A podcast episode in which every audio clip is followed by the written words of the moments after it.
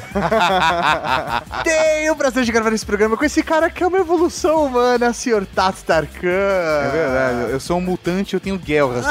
Isso. Mas, professor Maurê, não vamos entregar, não vamos entregar o assunto de hoje. Como não? Ah, Não, vamos falar o que é, mano. Vamos entregar a lista. sim. Vamos fazer um top 10 Kevin Costner na pegada top 10 Nicolas Cage. É isso aí. Só o melhor do pior. Vamos falar da saga dos melhores, piores filmes desse gênio do cinema, Kevin Costner. Mas não agora. Só depois dos Recadinho. recados de verão.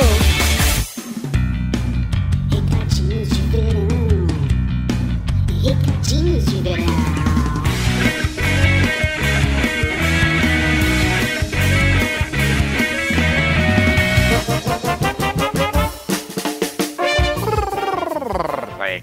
Recadinhos de verão. Eu adoro essa música. ah, Sim, porque quando a gente tá ouvindo essa música, significa que nós estamos relax. Estamos relaxados, curtindo o recesso, co- colocando o pezinho na água, apoiando uma cervejinha no cooler. Ai, vida boa, vida boa. E já saiu o episódio do Game Show Strike a Edis com Junior Nanete do Loop Infinito. Ah! Junior Nanete mandou muito bem, rapaz. Mandou, eu não lembro. Mandou muito É bem. mesmo? Não, e, e ele mandou bem nas perguntas dos outros, enquanto a gente tava lá gravando. É verdade, ele, tava. ele sabia, velho, todas Ele é as um respostas. fire, cara, é verdade. Ele, velho, é uma enciclopédia humana, a experiência de vida de um homem vivido, né? Ao Nanete? contrário do Will Marchiori. Nossa, Nossa senhora. senhora, Vocês vão ver, o do Will Marchiori vai sair, velho, e é. Nossa, É cara, triste. é uma das piores pontuações de qualquer game show da história. É assim, horrível. Do tipo, as cores primárias são amarelo, vermelho e roxo. É isso. gente. Mas o Strike Aedes Game Show existe por conta do Game Strike Aedes que os amigos do COS estão fazendo junto com a cidade de Barueri, Carapicuíba, Cutia, Itapevi, Jandira, Osasco, Pirapora do Bom Jesus e Santana de Parnaíba.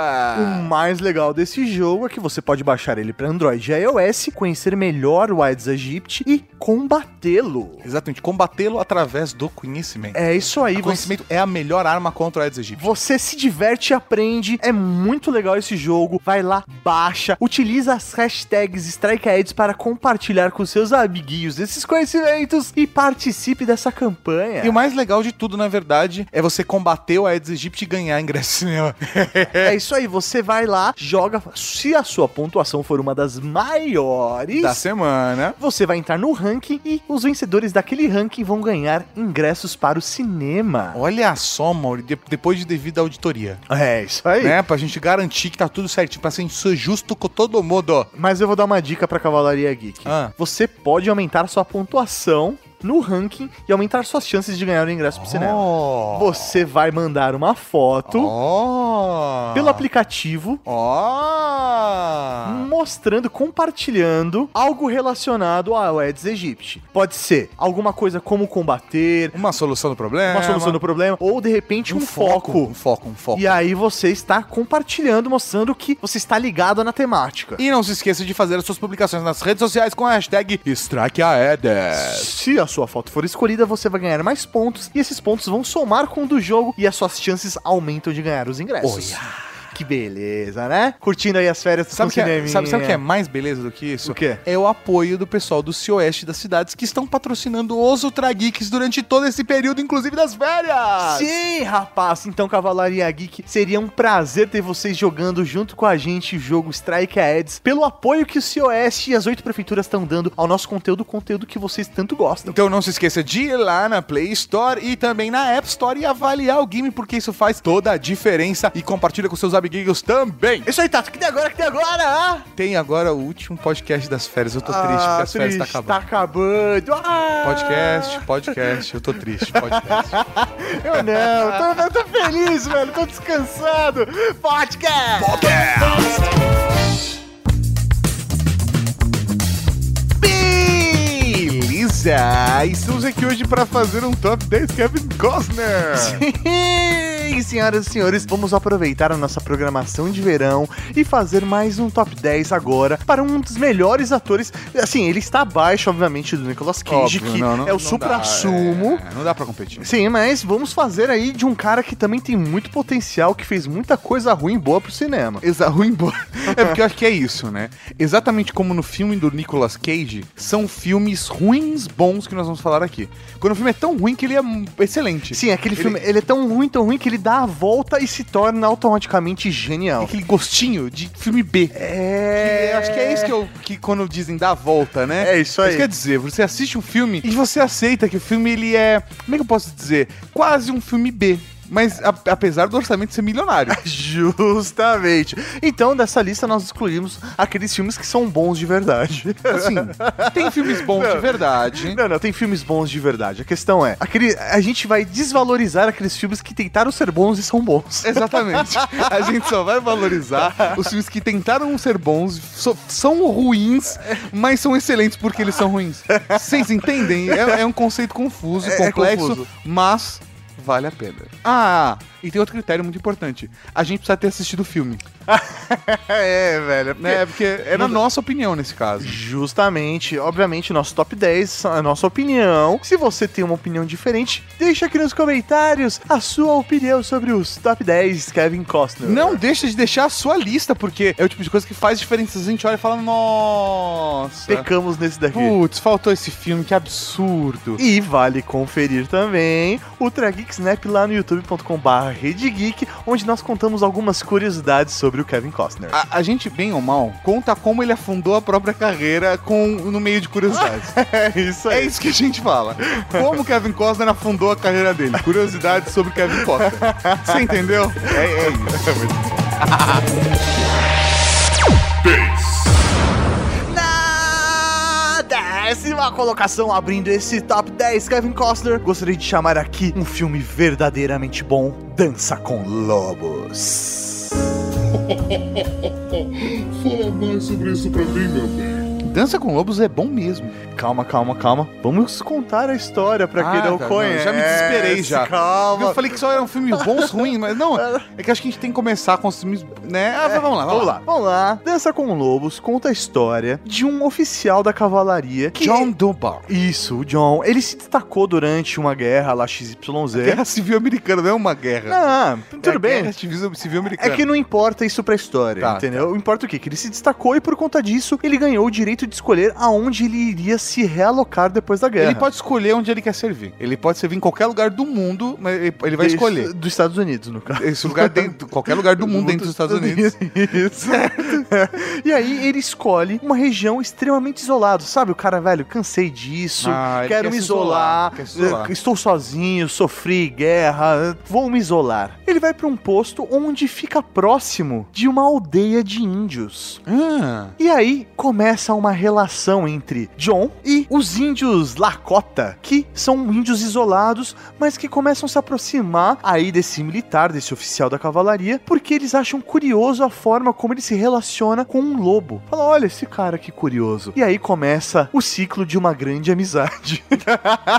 é que ele tá, na verdade, ele vai, ele vai prejudicando a carreira dele, militar, Isso. e, e o contato com a civilização branca, por conta da, de conforme ele vai se relacionando. É Aqueles filmes que as pessoas vão se relacionando com a outra cultura, a ponto de que ele é um estrangeiro em- nas duas culturas agora. É isso aí. E aí ele acaba sendo adotado. É o último samurai com lobos. É isso, é o último. e- É o último samurai, só que com lobos. Eu devia ser crítico de cinema, né? É Eu isso. devia ser crítico É, que filme é esse? É tipo isso, só que É aquilo. isso, exatamente. tipo Pocahontas, só que azul. É.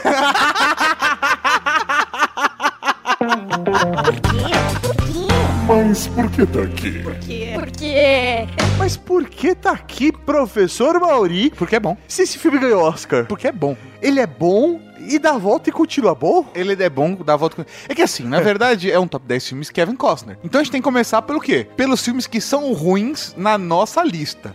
Porque o que acontece?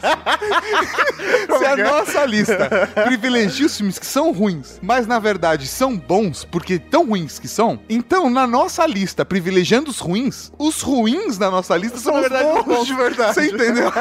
então a gente começa com os bons que são. é, Você entendeu? Bons. E aí vai melhorando até chegar nos ruins. Dos ruins bons. Entendi. O mais legal nesse filme foi a estreia do Kevin Costner como diretor. É. Ele foi o diretor de Dança com Lobos e também o ator principal. Ele, ele- ele se dirigiu, mas o filme ganhou sete Oscars e teve 12 indicações. Ele ganhou melhor filme, melhor diretor Kevin Costner, melhor fotografia, montagem, trilha sonora, efeitos sonoros e roteiro adaptado. Sete Oscars. E isso fez com que o Kevin Costner tornasse um mito dos anos 90, né? Porque ele fala, carai, O primeiro filme dele como diretor e ele já ganha Oscar? chupa Steven Spielberg. Véi, esse maluco da, vai, é pica das galáxias. Sim, ele é o Picasso do cinema. Sério. Então aí começou a saga do Kevin Costner para o desenvolvimento do cinema e de sua carreira. 9, Na Ah, nona colocação, Kevin Costner, Robert De Niro, máfia italiana. Estamos falando de Os Intocáveis.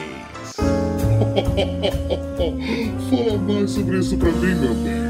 Os Intocáveis é um filme baseado no livro The Untouchables, estrelado por ele, senhor Kevin Costner, fazendo o agente do FBI, Elliot Ness, que é o cara que tá correndo atrás do Al Capone, no caso, Robert, De Niro. Foda, velho. Robert De Niro, ele é mafioso, né? E ele ainda conta com a participação de Sean Connery como oficial de polícia de Chicago, Jimmy Malone. E ele conta a história do Elliot Ness caçando o Al Capone. Esse é o filme. E se você bater o olho nele, já, dá- já me dá vontade de ver o filme. Porque ele tem tudo, cara. Tem máfia italiana, tem um ótimo elenco. Pensa, nós estamos em 87. Tinha Kevin Costner, Robert De Niro e Sean Connery. Quando você coloca esses três no elenco, você equipara A média sobe de todo mundo. a partir disso. Exatamente.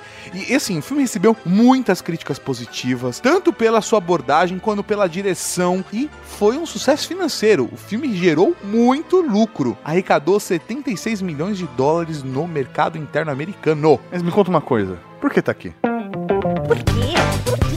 Mas por que tá aqui? Por quê? O filme tá aqui porque ele é, ele é bom, bom, ele é bom, bom. É bom, bom. É que. é que os Intocáveis, pra carreira do Kevin Costner, ele é menos importante do que Dança com Lobos. O Dança com Lobos foi o ápice da carreira do Kevin Costner. Justamente. Então, Nós por estamos em 2017, vale lembrar que o ápice dele foi em 91.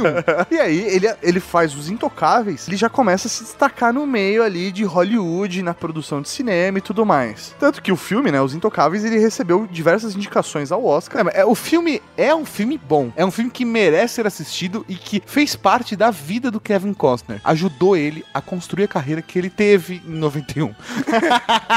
mas assim, não vale citar que não vale você confundir os Intocáveis de 87 com os Intocáveis de 2015, se não me engano, 2014, que é aquele filme francês que não tem nada a ver, nada a ver, não, não é uma versão nada disso com, com esse filme do Al Capone, tá? Então vale você, quando for procurar, procurar com 87 junto. E No caso, esse filme, ele é baseado numa série também chamada Os Intocáveis, que foi feita de 59 a 63 e que tem os mesmos personagens. Então, se você gostar muito, você ainda tem aí a série da que década provavelmente de deve 50. ser uma bosta, né? Porque uma série da década de 60, ela tem uma diferença de ritmo muito ah, grande, com né, cara? certeza, com certeza. Você vai sentir, você vai sentir falta de ritmo nos filmes dos Tipo, anos é, 90, cara, 80. exatamente. Pô, assistir Os Pioneiros, ou até mesmo Star Trek, série, série clássica, dá um massa. uma Diferença de ritmo absurda. Mas Acabou com tristeza, não é isso, mano. o filme é bombom, vale a pena assistir. Eu tô intrigado, vontade de assistir de novo o filme. Mas eu achei ele um pouco pior do que Dança com Lobos. Não, é que o Dança com Lobos, como a gente falou, é o ápice do Kevin Costa. Daqui pra baixo é ladeira. Você- de agora em diante, Mauri. Ladeira. Ladeira acima, né? Porque pra gente o pior é o melhor. É, é, você entendeu? 8, Na oitava colocação, gostaria de chamar aqui esse filme O Mundo Perfeito. fala mais sobre isso pra mim, meu bem. O Mundo Perfeito conta a história de um presidiário que foge da prisão. Butch Haynes. Ó, e ele é perseguido por um policial que é nada mais, nada menos que Red Garnet. Não, Clint Eastwood. E aí, durante essa fuga, ele entra na casa de uma família, pega um garoto de 7 anos como refém. E o filme começa aí. Olha só que bonito. É a história do Kevin Costner com seu refém. Uma história fantástica.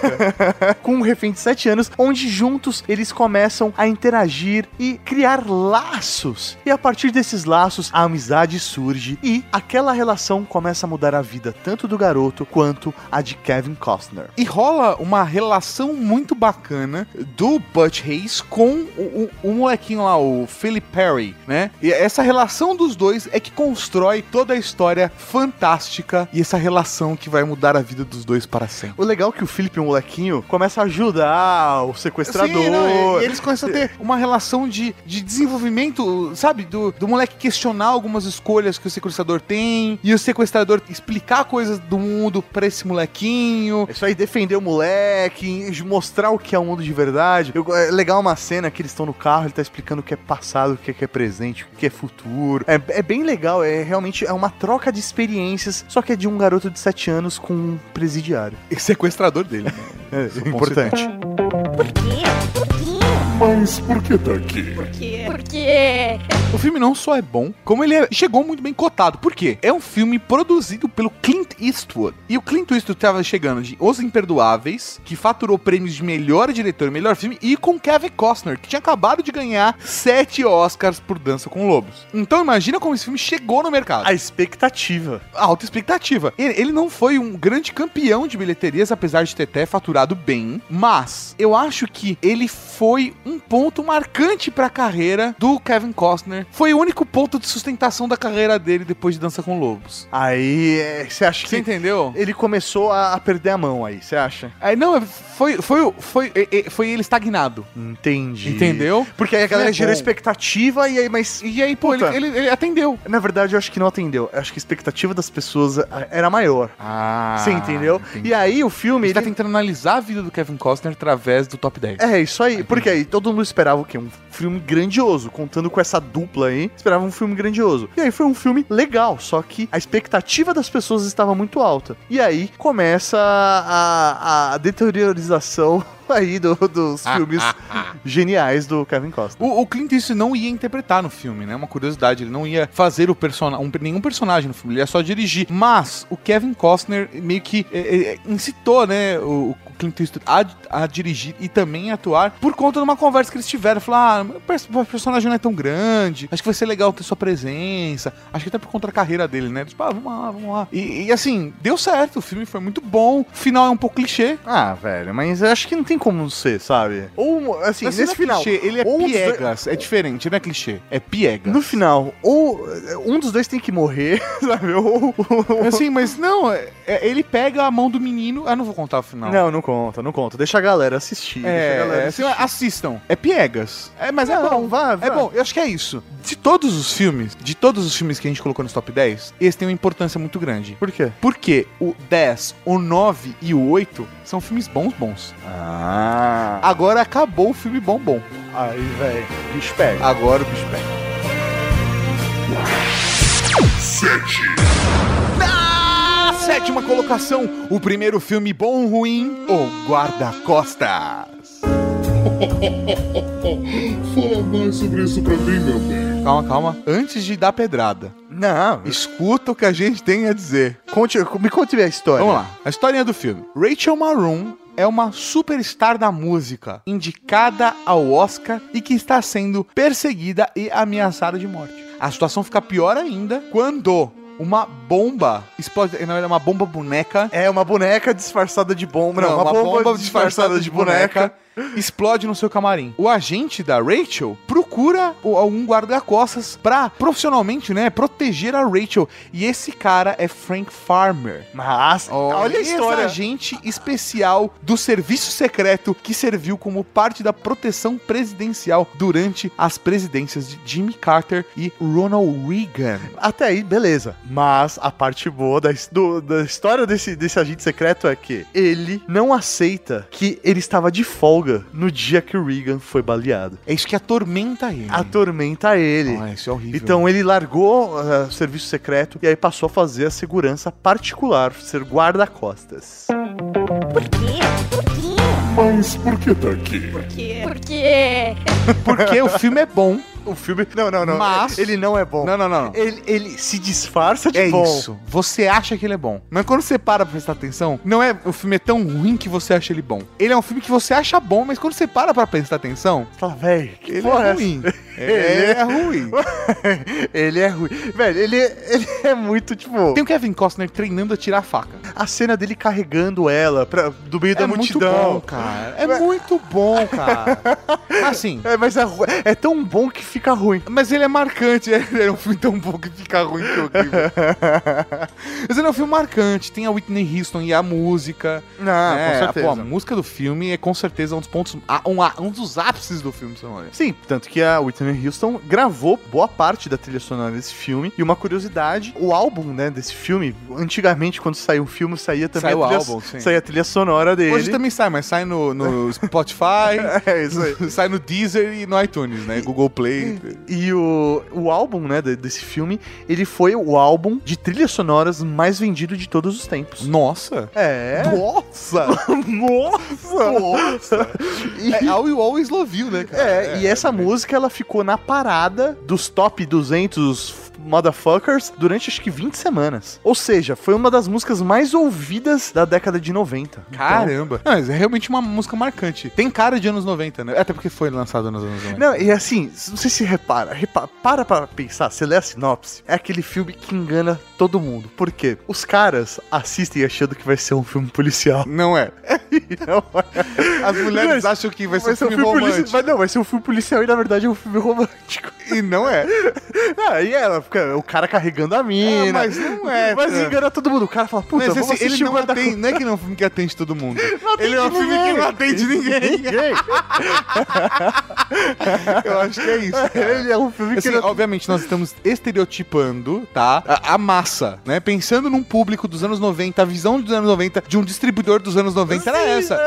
No trailer vai ter cenas de ação pra enganar os caras, cenas de romance pra enganar as mulheres. É isso aí. E é isso. E no fim todo mundo assiste e fica. Eu gostei. Eu gostei, mas. Será? tem alguma coisa estranha. Não, Quando termina o filme, você tá gostando. Passa 10 minutos e você fica. Ih, Não, tem, eu acho que eu não quero ver tem de novo. muita gente que acha que gosta até hoje. Certeza. Eu achava que gostava até antes de gravar esse podcast.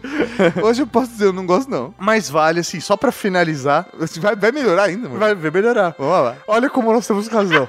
Kevin Costner foi indicado ao Framboesa de Ouro como pior ator por causa desse Eu filme. pensei que você ia falar uma- uma curiosidade pior ainda. Ah, não, você pode ver isso lá no Snap. Tá no Snap. Ah, Tá no Snap. Essa é boa, essa é boa.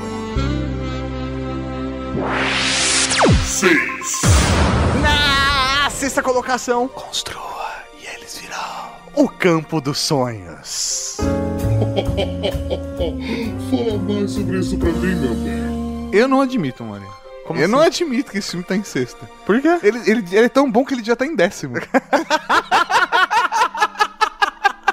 Não, que é isso. Vamos parar, ó. V- Vamos fazer o, o resumo, a sinopse do filme. Um fazendeiro de Iowa, ele começou a ouvir frases. é, não, uma frase só, Mori. É, construa e eles virão. E ele é a achou- dublagem clássica da Maga é muito bom, inclusive, viu? É, va- vale, vale, vale citar. E, velho, ele tá naquela, tipo, será que é só minha imaginação? Eu tô ficando dele não louco. ouve, a filha não. Tem uma parada dessa que ele começa a- a gradualmente a receber esse toque divino. Só que a voz não fala o que, que ele tem que construir e quem vai vir. É, só que ele construa e eles virão. E com o passar do tempo, o Ray ele percebe através das suas visões e entende que ele tem que construir um campo de beisebol. Só que ele entra num dilema por conta do, do campo de beisebol. por quê? Porque ele, ele é um fazendeiro. Se ele tirar a plantação dele pra construir um campo de beisebol, ele não vai ter o que colher. E aí? Você entendeu? Mas a- as visões, Deus tá falando com ele. Construa e eles virão. E ele fica n- nesse dilema. Por que ele tem que construir esse campo de beisebol? Por que ele tem que tocar a vida dessas pessoas? Por que ele tem que, ele, ele tem que trabalhar com, com os injustos do beisebol, professor Mauri? E é, e- e é esse o dilema de Ray. E será que o Ray vai acatar o pedido das vozes? Todo mundo sabe que sim. Ah, é. é, é um filme Vai. clássico. é, vai. Mas por que tá aqui?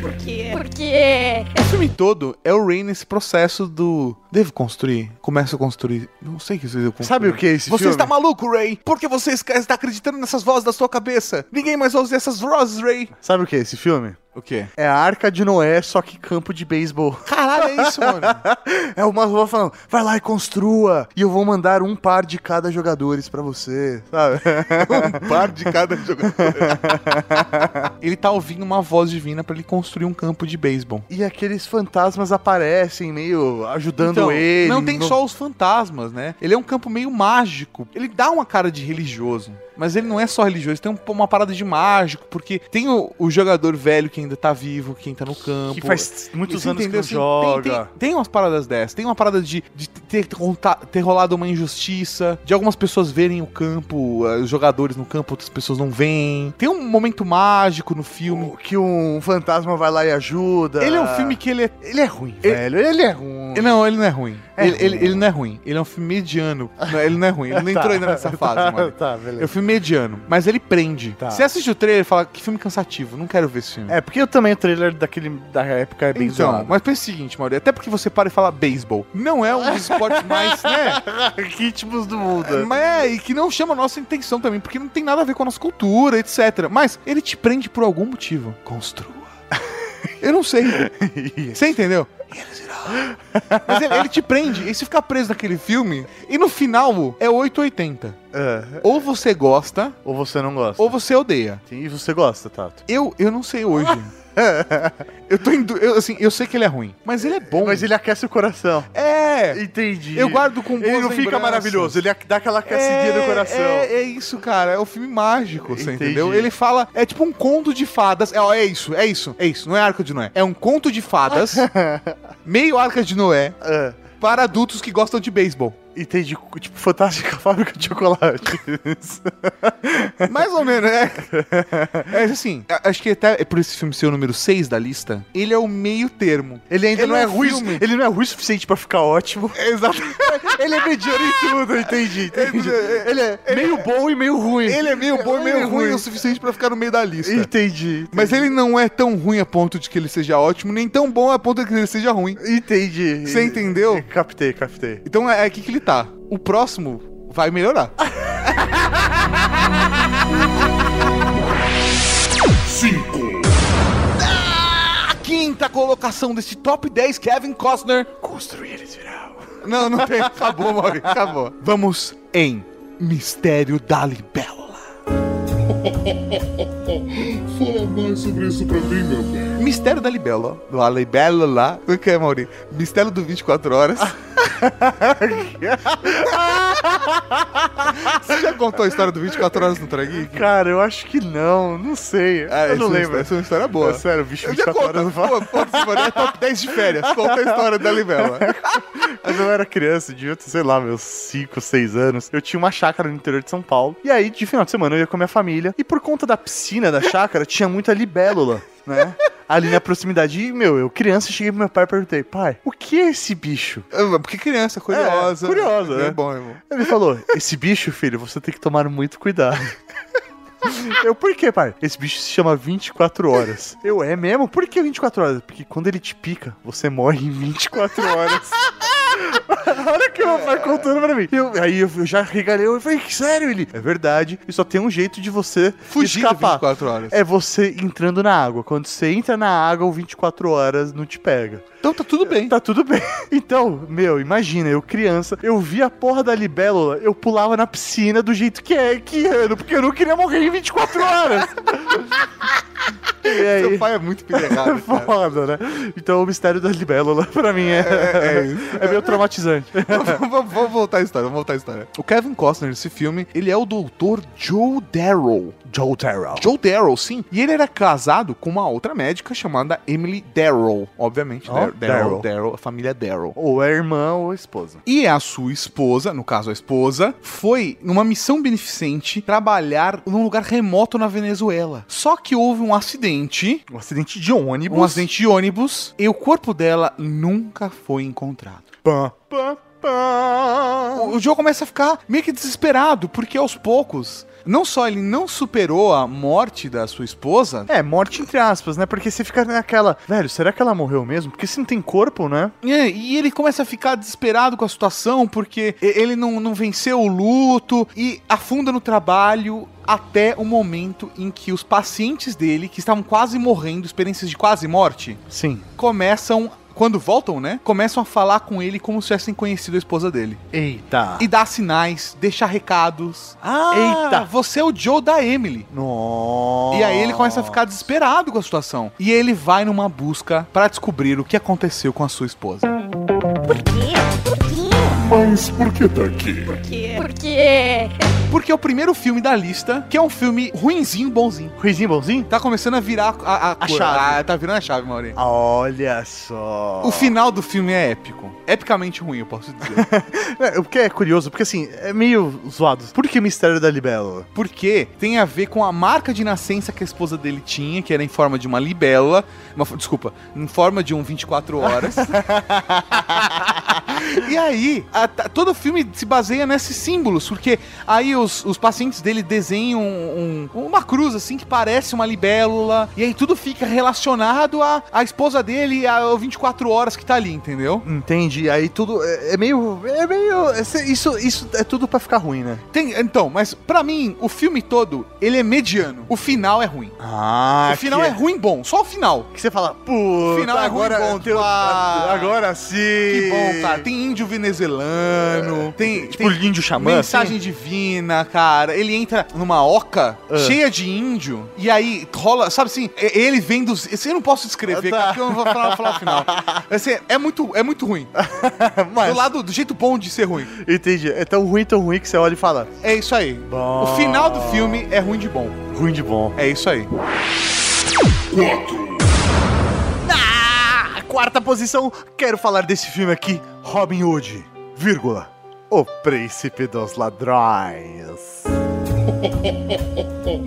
Fala mais sobre isso pra mim, meu bem. O nome desse filme é genial, é mano. muito bom, cara. O Príncipe dos Ladrões. Eu não sei como esse filme ele não tá no top. Ah, Vamos, vamos lá, É, vamos, é, lá. ó. vamos contar. Vamos contar a história. Após voltar da cruzada, Robin de Loxley, que é Kevin Costner, Ah, garoto. descobre que seu pai, os don- o dono das terras ali, né? Ele foi morto pelos seguidores do xerife de Nottingham. Sim, que é o Alan Rickman. Velho, ele tá Filmão, muito bom. É filmão, filmão, filmão, filmão. No caso, o xerife de Nottingham tá do lado do príncipe João, que quer destronar o Ricardo Coração de Leão. Sean Connery. Velho!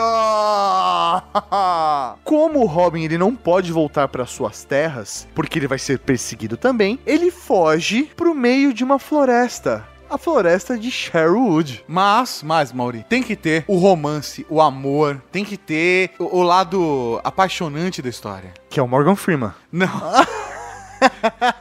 que é a Marian. Ah, tá, tá, tá. A Marian. A Marian, junto com outras pessoas que estão exiladas ali na floresta Sherwood, pessoas que estavam passando fome, que acabam se rebelando e assaltando ah, os estoques de ouro do xerife, né? Que o xerife está que- transportando. E- Ele rouba dos ricos Para dar aos e pobres. dá aos pobres. E é isso aí, aí Robin entra dentro desse grupo e acaba ajudando e organizando toda a parada e deixa o negócio, meu, militar, né? Sim, é, ele- eles montam uma estrutura pra conseguir destronar, derrubar o xerife de Nottingham. O que é legal é que esse filme ele tem os clássicos, né? Tem o Frey Tuck e ele coloca um personagem que é muito bom, que é o Azen, que é o personagem de Morgan Freeman, que é um mouro que prometeu proteger, né? Prometeu a sua vida ao Robin Hood porque o Robin salvou ele durante a cruzada. Olha! É, então. Ah. A história fica é mais densa. É. Tem Morgan Freeman, tem Sean Connery, tem Kevin Costner, Alan Rickman. Por que tá aqui? Esse filme não tem como ser ruim. Mas por que tá aqui? porque está aqui, senhoras e senhores, porque eles conseguiram juntar todo esse elenco, conseguiram pegar uma história sensacional e, velho, ela é ruim, mas o filme é tão ruim que ele fica bom. Primeiro que tem a trilha sonora. Velho. Everything I do, I é, do muito, for you. é muito boa, velho. É muito bom, sério. O filme, você começa a olhar pra ele e fala, velho, tá acontecendo? Que filme fraco, que roteiro bizarro. Tipo, é galhofa. Esse filme é Robin Hood galhofa. Mas, é, ca- ele tem a cena clássica da flecha. Oh. Eles colocaram uma microcâmera na flecha. Então, assim, foi uma das cenas revolucionárias do cinema. Pen- Vale pensar que em 1991 foi o mesmo ano de Dança com Lobos. Sim. Então você coloca um paralelo. Esse é o Kevin Costner que nós estamos falando aqui. Ah, Muita gente achou que ele era um filme bom. Sim, é porque, porra, olha esse elenco. Robin Hood, mó da hora a história. Alan Rickman, Moller- Morgan Freeman, Vamos Sean lá. Connery. Velho, foda. O filme, sério, ele é tão galhofa, tão galhofa, que ele dá a volta e fica bom. Não tem como você estar sentado na sua sala, se tiver passando Robin Hood, você vai parar pra assistir, mesmo que É. seja dublado. Me- mesmo do, ah, acho que talvez até Ah, dublado seja melhor. eu não sei.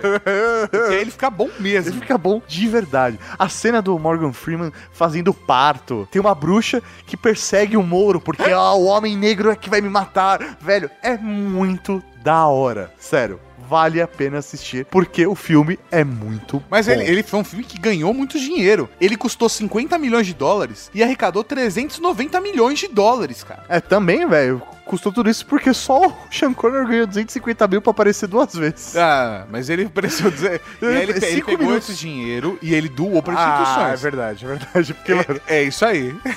velho, o maluco apareceu dois minutos no final, 250 mil. É isso aí, cara. Tá valendo.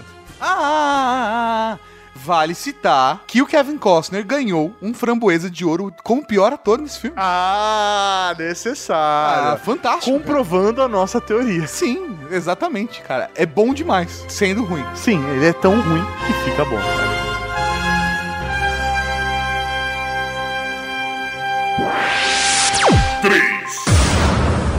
Na terceira posição, finalmente os top 3. Vamos com 3 mil milhas para o inferno. Fala mais sobre isso pra mim, meu bem. Eu não entendi a risada maligna, porque não tem nada de maligno. Esse nome é nome de filme de Tarantino, né? É, Não mas- parece? Cara, seria um, esse filme, se fosse dirigido pelo Tarantino, seria Épico. É, vamos, vamos, vamos à sinopse, tá? É, o, o filme é sobre um grupo de trapaceiros liderados por Kurt Russell e Kevin Costner. E eles planejam um assalto a um cassino de Las Vegas, mas, Mas- Então nada é fácil demais.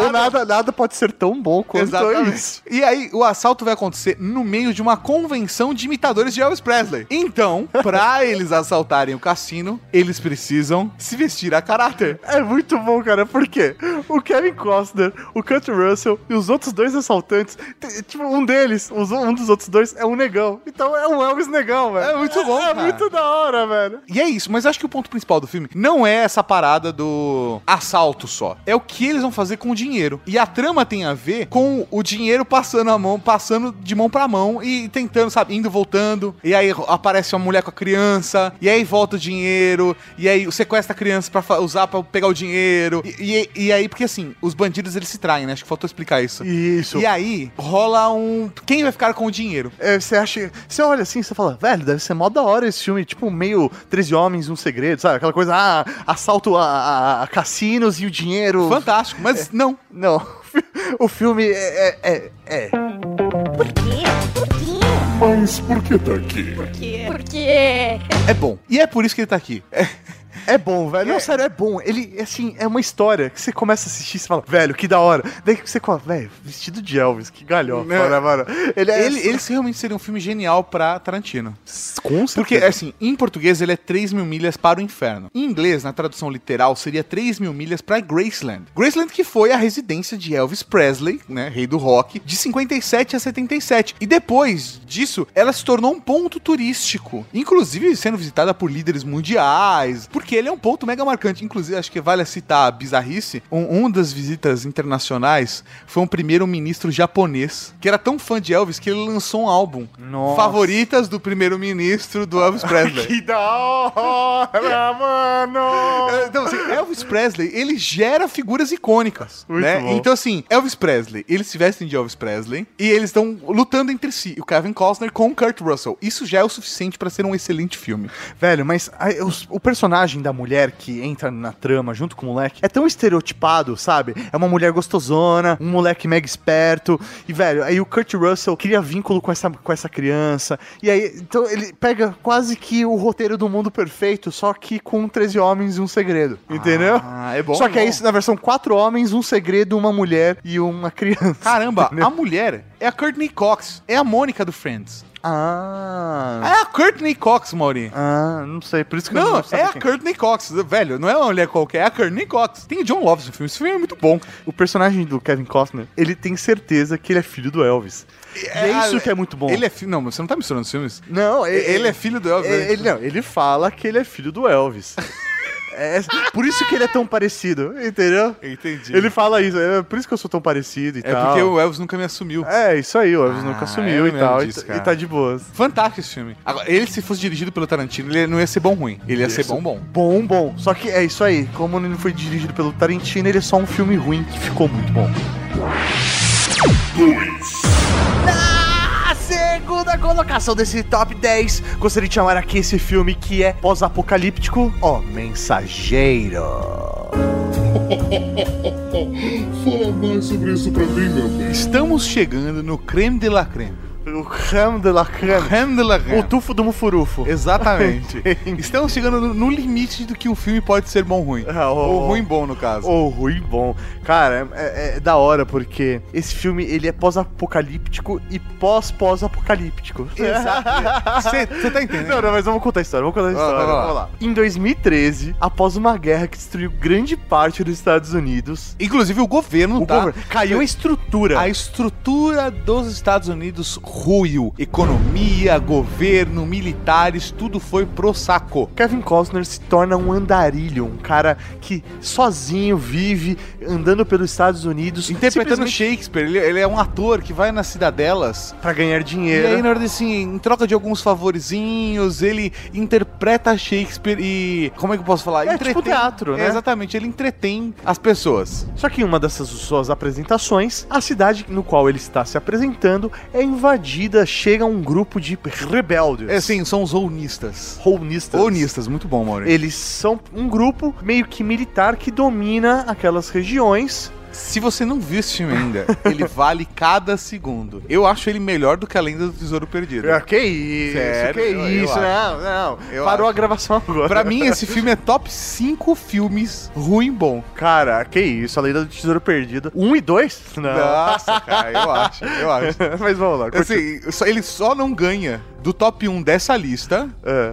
e de um filme do John Travolta que um dia a gente discute. Ah, Mas vamos lá. Que aquele, pra mim, é o pior, melhor filme da história. Caramba! É verdade. Pô, você tá nervoso, velho.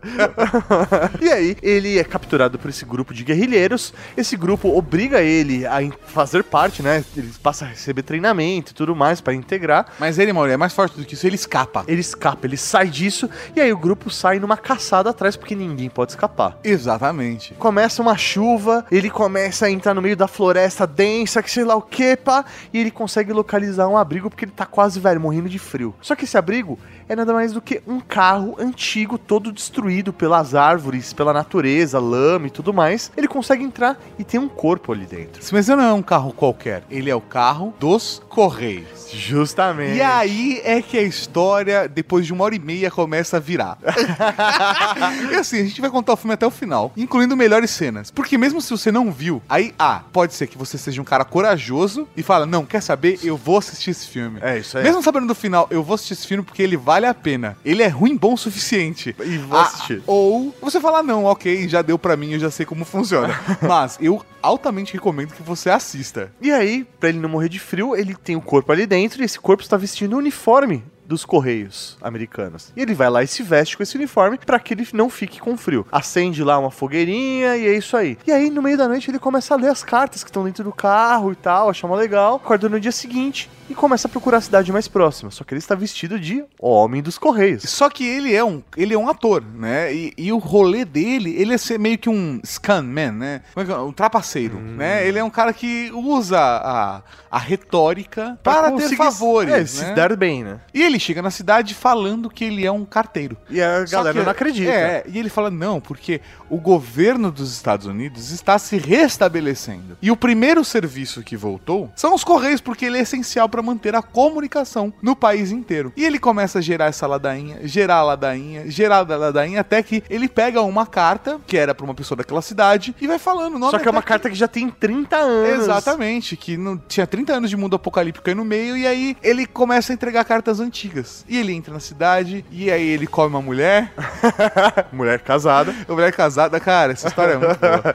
e aí, meu, só que a parada meio que passa... É, Essa história do amor da mulher casada a gente não vai discutir aqui, não, não vai, não vai. apesar dela ser O excelente. correio passa a virar meio que uma instituição religiosa. É porque ele vai lá e aí ele converte um cara pro correio. É isso aí, ele né? batiza o cara Ele lá. Batiza o cara no correio. E aí, o negócio vai aumentando, tem treta, etc. E quando ele volta pro rolê, aquele moleque que ele batizou do correio tá batizando outros moleques de correio e, a- e o correio está voltando a ser uma instituição. É, Sim, porque um tá chamando o outro, está batizando, e aí, velho, virou uma instituição novamente. Só que, como ela restabelece a esperança das pessoas, ela virou meio que uma coisa religiosa. Sagrada, É né? Não, não é Sagrada. necessariamente religiosa a palavra certa. Ela só é sagrada. E, e- e é lindo isso. É, Cara, isso é lindo. E é lindo, assim, ápices do filme. Eu acho que vale a gente citar a cena mais da hora do filme inteiro. Não, mas vai quê? falar agora? Tá bom, vai.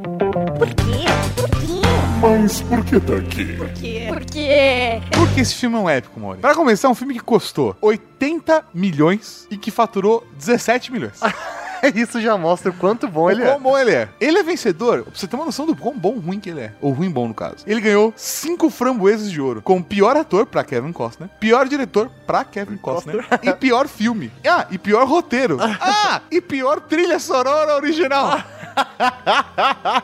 Mano, É muito frambo- framboesa de ouro pro filme só, cara. cara, é muita muito coisa. E sério, e da hora que o Kevin Costner ganhou como ator e como diretor. Sim. É genial Ele isso. ganhou como pior ator. Ganhou como pior ator, é muito bom.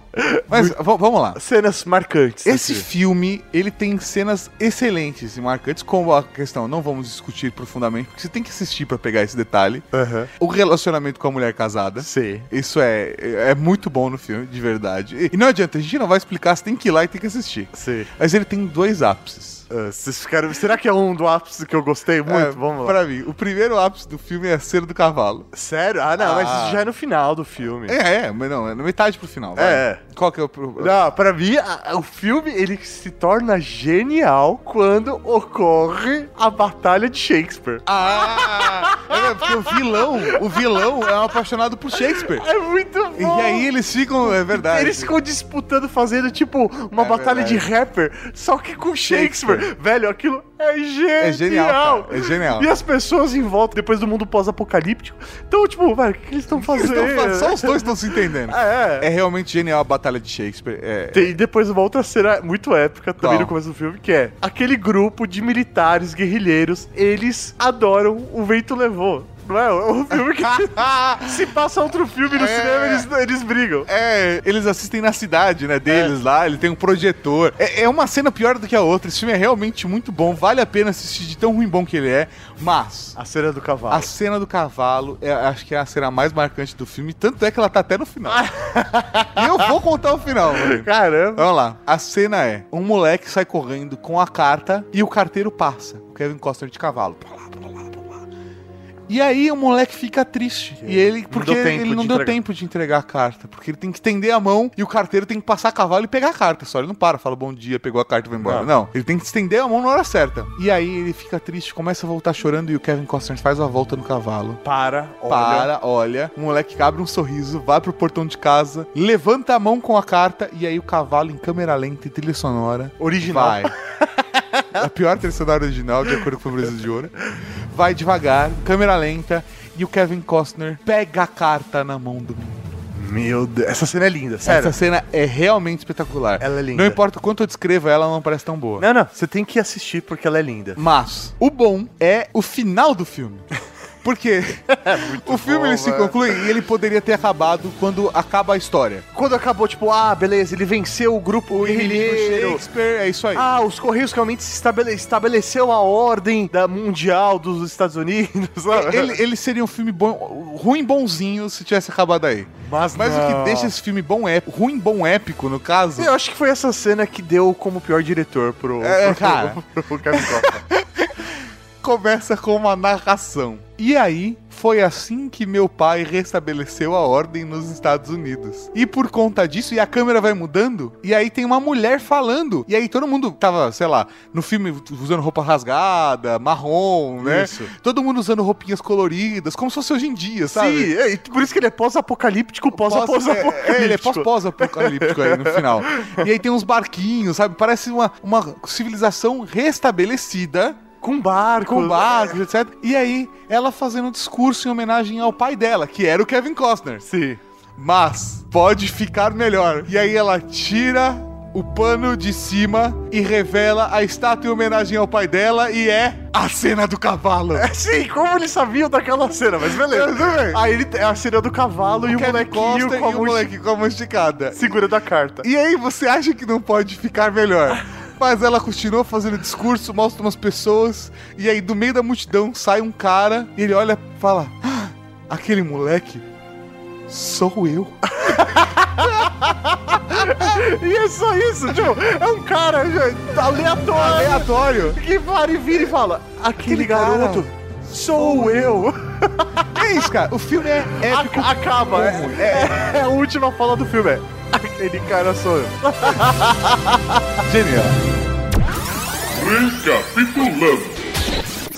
Pra você que ficou tão embasbacado com o final do Mensageiro e não se lembra mais como a gente começou esse top 10, não tem problema, vamos fazer um recapitulando. 10. Na Ah, décima colocação, um filme bom bom do Kevin Costner: Dança com Lobos. 9. Na nona colocação, Al Capone, Robert De Niro, Sean Connery, Kevin Costner, Os Intocáveis. 8. Na oitava colocação, O Mundo Perfeito. 7. Na sétima colocação é Chuta a Porta e Carrega a Mulher, o Guarda-Costas. 6. Na sexta colocação, Construa e eles virão. O Campo dos Sonhos. 5. Na quinta colocação, O Mistério da Liber... Do 24 Horas. 4. Na quarta colocação, Robin Hood, o príncipe dos ladrões. 3. Na terceira colocação, Kevin Costner vestido de Elvis. 3 mil milhas pro inferno. 2. Na segunda colocação, um filme pós-pós-apocalíptico, O Mensageiro. E na primeira colocação, o filme mais ruim bom de Kevin Costner, Waterworld, O Segredo das Águas. Fala mais sobre isso pra mim, meu bem. Versão brasileira Hybrid Edition. Esse filme, acho que todo mundo já esperava ele aqui. Não Cara, tinha como, A cara, gente, a não. gente- a gente analisou, analisou e não A gente tinha até como. pensou em, pô, vamos deixar em segundo, porque o mensageiro é muito ruim bom, mas não tem como ganhar desse filme. Se você nunca viu Waterworld, O Segredo das Águas, a história se passa no universo pós-apocalíptico! É, é assim, basicamente as calotas polares derreteram e o mundo foi submerso pelo oceano. Essa é a história. A maior parte do planeta Terra está sub- mais, mais do que maior parte hoje está submerso no oceano. E aí sobrou quase nada de terra firme, né? De terra seca. Como é que eles chamam? É, no filme? terra seca. Terra seca. Na- não tem terra seca, na verdade. Mas eles ficam eternamente em busca da terra seca. E aí o Kevin Costner, ele é um, um mutante anfíbio né? Que ele tem guelras atrás da, da orelha. E os pés são, são daquele jeito. É isso, com, com, com barbatanas, barbatanas. exatamente. E ele é É um um... homem sereio. Ele, ele é um- isso, ele é um sereio que navega, porque um, não, por que um sereio precisa de barco? Não sei, acho que ele precisa passar por um humano. Ele né? se passa por humano porque Exatamente. existe uma perseguição, um preconceito com essa classe social que eh, eles consideram inferior. E aí, na verdade, a, a missão dele era simplesmente se manter vivo com, certa, com certo conforto. E ele tinha um barco da hora, né? Muito louco aquele barco, Isso, e mano. aí ele entra naquelas, naquela cidadezinha marota, né? que é Aquelas ilhas Isso, artificiais. exatamente, pra fazer comércio, né? Ele pega as coisas que ele comprou numa cidade, até aí que você não sabe, né? Mas que ele tá pegando no fundo do mar, porque ele é um anfíbio. Sim. Então ele vai mergulhando até o fundo do mar, pega as coisas que ele precisa na cida- nas cidades submersas, e ele vai lá e leva nas cidades e troca. Ele pega, sei lá, uma plantinha de tomate, né? E aí vai tendo os negócios desses. Até o momento em que oferecem pra ele uma proposta de negócio. Ah, você não quer tal coisa, etc. Em troca, a gente quer a sua semente. Ah, é verdade. Eles queriam que. é, Ele, engravidasse. gosta dessa coisa de ir em cidadezinhas isoladas e Exatamente. transar com a mulher dos outros. Eu acho né? que é um fetiche do Kevin Costner. É, é isso aí. Porque só filmes que ele dirige. É verdade. Ou que ele produz, no caso, né? Porque isso aí ele começou a fazer, é, é, mas era outro diretor. É, que era um bah. amigo dele. Ele brigou com o amigo dele e aí ele f- dirigiu o resto do filme. É isso aí. Mas vamos, vamos lá, vamos lá. Qual é a parada? Qual é a parada? Aí ele nega a proposta e descobrem que ele é um mutante. E aí ele fica preso. A cidade é atacada pelos smokers. Smokers, que são os inimiguinhos daquele, Ah, é, daquele universo. Os smokers são os vilões. Mas o- o, o líder dos vilões, ele é excepcional. É um careca caolho que usa um tapa-olho Muito bom, muito E aí, todos, os- todos os vilões lá do filme, todos os inimigos, né, fumam e pilotam jet ski. É genial, cara. É muito bom, sério, sério. E tem um detalhe importante que constrói essa história. Como essa população tá sempre em busca de terra seca, existe uma lenda de que um- uma garotinha tem uma tatuagem nas costas e aquela tatuagem é um mapa para a terra seca. E quem descobrir o decifrar aquele mapa co- vai conseguir finalmente chegar na terra seca. E aí começa realmente a se desenvolver a história, porque os Smokers querem sequestrar essa garota, só que essa garota está com Kevin Costner, anfíbio mutante. E ele passa o quê? A gostar da menininha e ele passa a protegê-la e tudo mais. Mas aí a procura deles em, te- em- em busca de terra seca. Esse filme é épico, você precisa assistir. Agora, a gente vai falar Ah, o porquê ele está aqui. Mas por que tá aqui?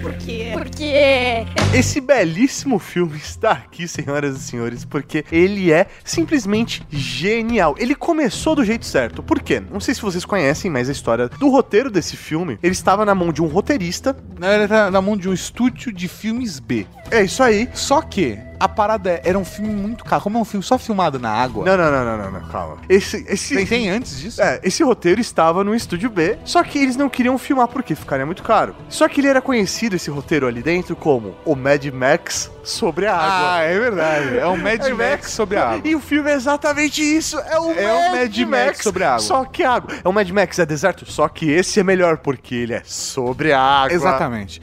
O- o- na época, eles falaram: esse filme é um filme muito caro de se fazer naquele estúdio B. E eles chutaram um valor em torno de. Chutaram, não, né? Pro- projetaram um valor de cerca de um milhão de dólares pra um filme B. Então, pra eles ia ser impossível. Só que Kevin Costner, ele se interessou, ele achou legal o roteiro e falou: "Vou comprar" e comprou o roteiro e aí foi atrás dos grandes estúdios para levantar a verba para filmar o Mad Max sobre as águas. Na brincadeira, o Kevin Costner gostou tanto do roteiro que ele pegou 100 milhões de dólares com a Universal pra fazer o filme, até então, mais caro da história. Mas, além de ele ser o filme mais caro da história, ele estourou o orçamento e ele chegou a incríveis 175 milhões de dólares. E sabe como ele estourou o orçamento? Por quê? Era completamente imprevisível filmar sobre a água. O Spielberg até falou pro Kevin Costner, falou, cara, filmar na água é uma má ideia, eu me fudi com o tubarão e não é um filme totalmente filmado na água, não vai nessa, não vai dar certo, vem por mim, vem na minha que você se consagra. E ele falou: "Não, vou filmar". Não, E é meu épico.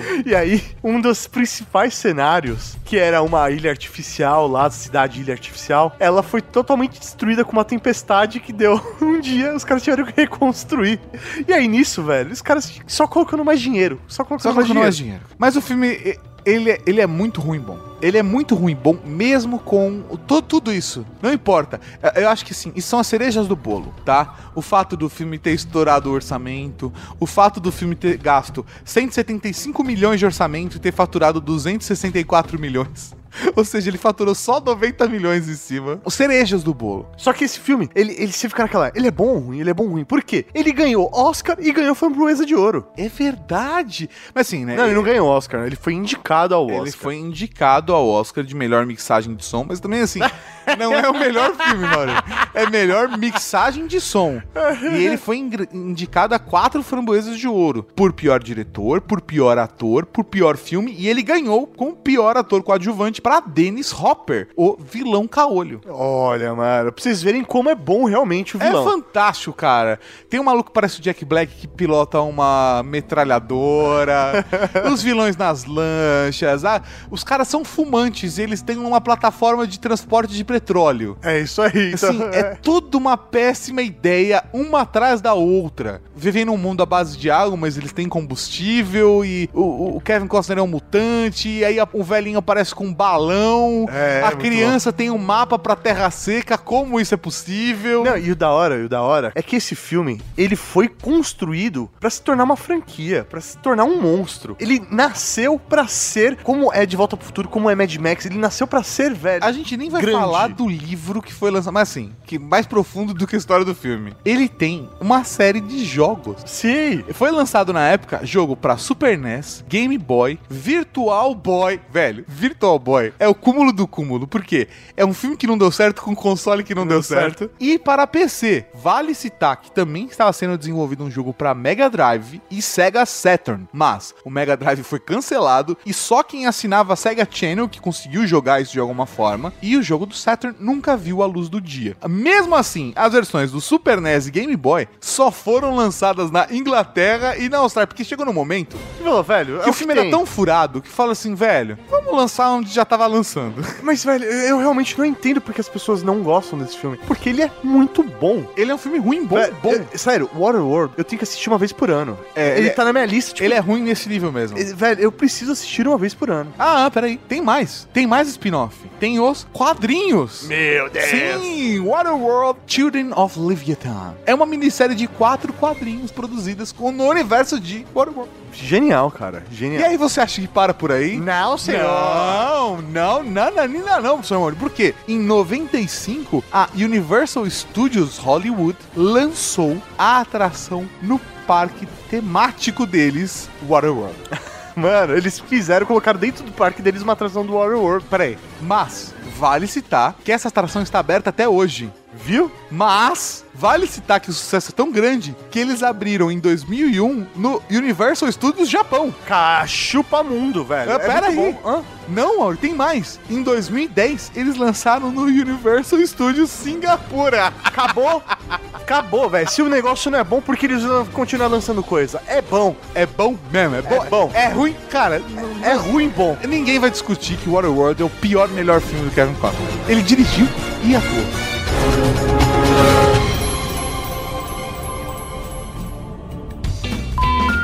que ele foi a estreia do Kevin Costner. Foi a estreia do Kevin Costner. Foi. O mais legal desse filme.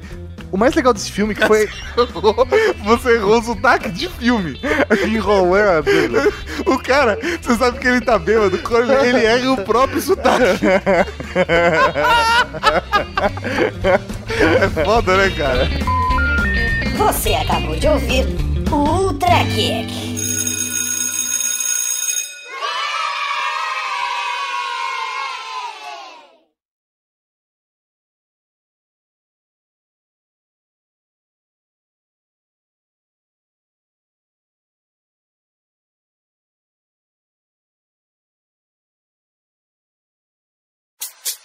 E como tradição, vamos fazer aqui as menções honrosas de piores e melhores filmes de Kevin Costner que não entraram na lista, ou porque são bons demais, ou ou porque são ruins demais, mas não são bons. É isso aí. Né? Que tem essa dicotomia aí no meio. Vamos lá. É necessário citarmos a ilustre e genial participação de Kevin Costner em Um Homem de Aço. Ah, sim, ele é o Sr. Kent, o papai do Clark Kent. Do quem? do Clark Kent. Caramba, velho. E ele morre de um jeito genial. Ele é, ele é lindo, é ele lindo. morre levado pra um tufão falando, não, filho, não vem, deixa, Deixa rolar. deixa rolar. é absurdo, cara. Ele tinha fumado um baseado, né, mano? Cara, o é- papai quente Nossa, velho. A, princi- a participação dele em Homem de Aço é realmente muito ruim, cara. Aparentemente ele também aparece em Batman vs Super-Homem, não aparece? ali. Eu acho que aparece, tipo, em lembrança. É, alguma coisa alguma coisa assim. que- Essa cena é tão ruim que eles tiveram que lembrar no Batman vs Super-Homem. Tem também a participação dele em JFK, a pergunta que não quero calar. assim. Também no filme Sem Saída, de 1987. É, esse filme é bacana, que ele é um, um, um jovem oficial, ele tem um caso com a amante do secretário de defesa, ela morreu, e aí ele passa a viver o pesadelo de ter que comandar as investigações do caso, sendo que ele era ex-amante dela e que o cara é confuso. Tem, um- tem muito potencial. É. E, obviamente, o Wire Up, que também é um filme muito bom, ruim. Ou ruim, bom. E ele ganhou um framboesa de ouro como o pior ator pra esse filme, hein? Olha lá. Então vale a pena também assistir.